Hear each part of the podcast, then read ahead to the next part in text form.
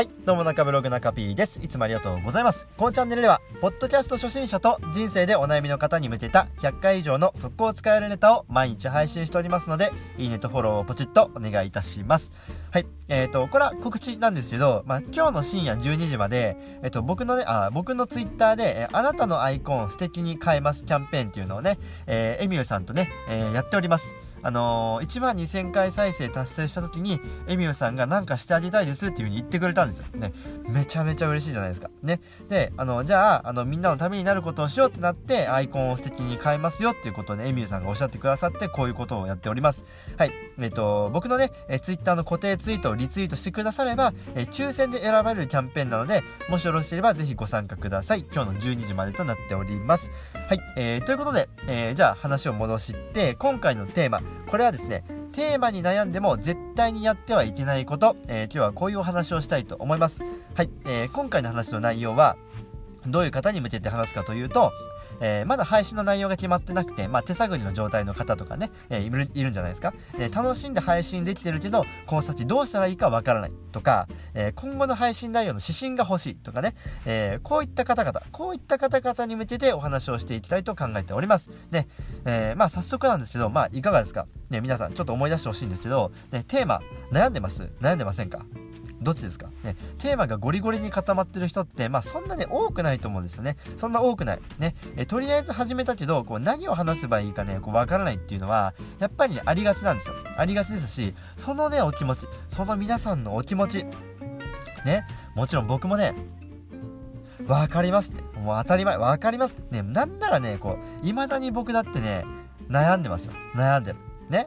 まあ、とはいえ、まあ、いつまでもそんなことまで言ってられないじゃないですか。ね、だってさ、あのー、せっかく聞きにくださっているリスナーがもう皆さんにはついてるわけですよ。ね。まあ、もしくは今から始める方もいるかもしれないですけど、少なからずね、絶対来てくれるんですよ。ね。中途半端とかね、その状態妥協して話してたら、申し訳ないってね、やっぱね、思ってほしいんですよね。僕は。まあ、これは僕のエゴかもしれないですけど、そう、まあ、楽しく配信するだけなら別にいいんですけど、あの、その自分の配信を通して誰かにこう聞いてもらいたいとか、まあ、そういうエゴって出てくるじゃないですか。とか誰かのためになりたいこういうことを思って配信をしているのであればそうあの中途半端はちょっと違うよねとそういう話でございます。ねもちろんね完璧じゃなくていいんですよ。ね完璧じゃなくていい。ねその時持ってる全力をね出せればそれで OK なんですけど中途半端っていうのはやっぱり違いますよね。はいということです。で今回の配信を最後まで聞いていただければ、まあ、次回からね話す内容がこうグググッグググッと絞れるかもしれないですし、えーと、と配信のヒントがね見つかるかもしれませんので、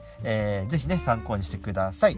ということで、えー、今回の結論なんですが、テーマに悩んでも、こう、絶対にやってはいけないこと、えー、それは、発信をすることです。まあ、間違えました。それは、好きを発信することですね。えー、好きを発信するのはあかん。えー、こういう話でございます。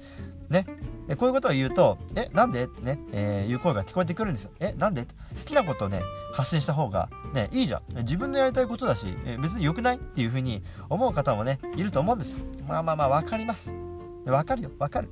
わかるけど、って思いますよね。ねこれね、まあ、よくやりがちなんですよ。ね、えー、わかります。もちろんね、なんでわかるかっていうと、僕もやってたからなんですよ。僕もやってた。ね、まあ、なんなら今でもね、まあ、多分ちょっと出てます。出てますけど、そう、これね、やりがちなんですよ。ね、好きなことを、えー、発信するっていうのは、ぜひやめた方がいいと思います。で、えっ、ー、とね、これってね、よく考えてください。ね、あなたは好きだけど、ね、リスナーさんはそれね、本当に好きな話なんですか？っていうことです。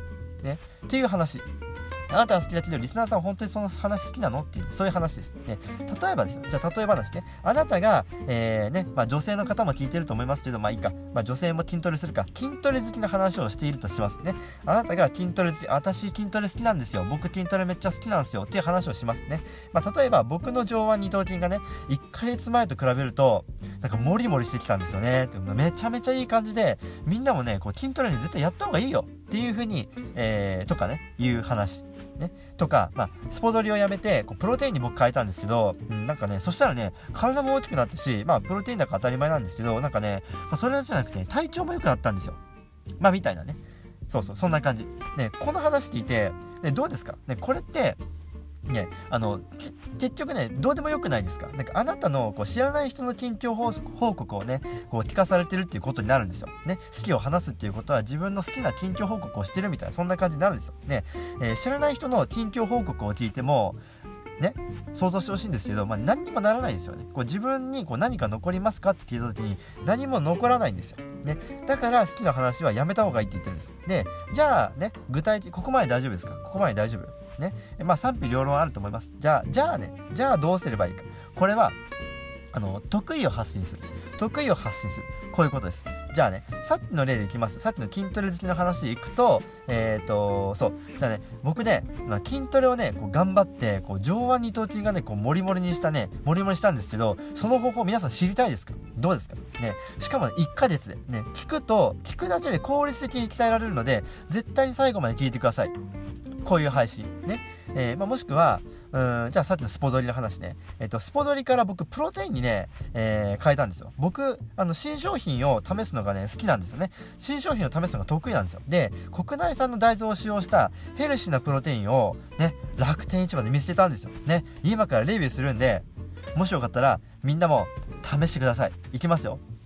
まあみたいなねこういうことですね、こういうこと。ね。えー、筋トレがこう好きっていう話じゃなくて、筋トレが得意だからとか、うん、新商品を試すのが得意だから、それをね、教えるよ。ね。こういう内容に変えます。ね。こういうことです。まあ、好きは大事なんですよ。ね。好きは大事。でも、それだけの発信ならこう継続はするんですけど、結果はね、ついてこないです。それだと結果はついてこない。ね。それは何でかっていうと、さっきも言いましたけど、自分を知ってほしいっていう、えー、エゴだからです。エゴ。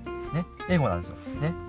自己満。ななのでもうねそうだけどそうそうまあ好きのね先これは得意得意に変えることによってリスナーにこう情報提供に変えるんですよ。リスナーに有益な情報提供に変える、ね、もっと言うとこうリスナーがこの情報をリスナーにこの情報を教えることによって未来の姿を見せてあげるんですよ。ね。例えば筋トレの話だったらこの話を聞くと1ヶ月後私は筋肉もりもりになってるとかねダイエットに成功してるみたいな、えー、そういうねあのー、そうそういう未来をねリスナーに見せてあげるんですよ。ね。そうするとのそうそうこの話を聞くと最後あなたはどう変化しているかこういう話をするとみんなね聞いてくれるんですよ。ね。聞いてくれる。イメージがつくから。ね。逆に言うと、好きな話だけしても、ね、やっぱり聞いてくれないんですよ。逆に言うと、好きな話だけをしても聞いてくれない。ね。えだから、好きな先を見つけて、えー、得意を発信しましょう。ってね、えー、今日はね、そういうお話でございました。ね。えー、いかがでしたでしょうか。ね。一応まとめますね。まとめると、テーマに悩んでも絶対にやってはいけないこと、えそれは、えー、好きを発信すること、ね、これです、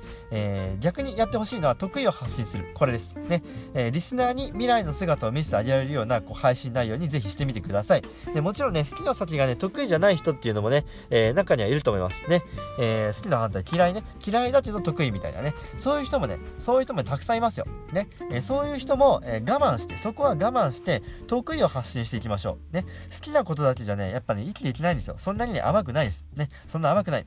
はい、えー、ということで、えー、今回はそういう話でございました。はい、えー、いかがでしたでしょうか？ね、合わせて聞きたい。今回の合わせて聞きたいは、えー、第114回ですね、えー、配信テーマが決まらない人が抱えている3つの勘違い、えー、こういう話をしております。で、これは1冊の本から引用している話なんですけど、え世界一優しいやりたいことの見つけ方、ね、人生のモヤモヤから解放される自自己理解メソッドっていうね、これを読んだ話をしてるんですよ。で、まあ、結論、え言っちゃうと、あの、テーマが決まらない人っていうのはねこれを勘違いしていて1つ目ずっと続けられる内容でなければいけない。2つ目とりあえず取るでは見つからない。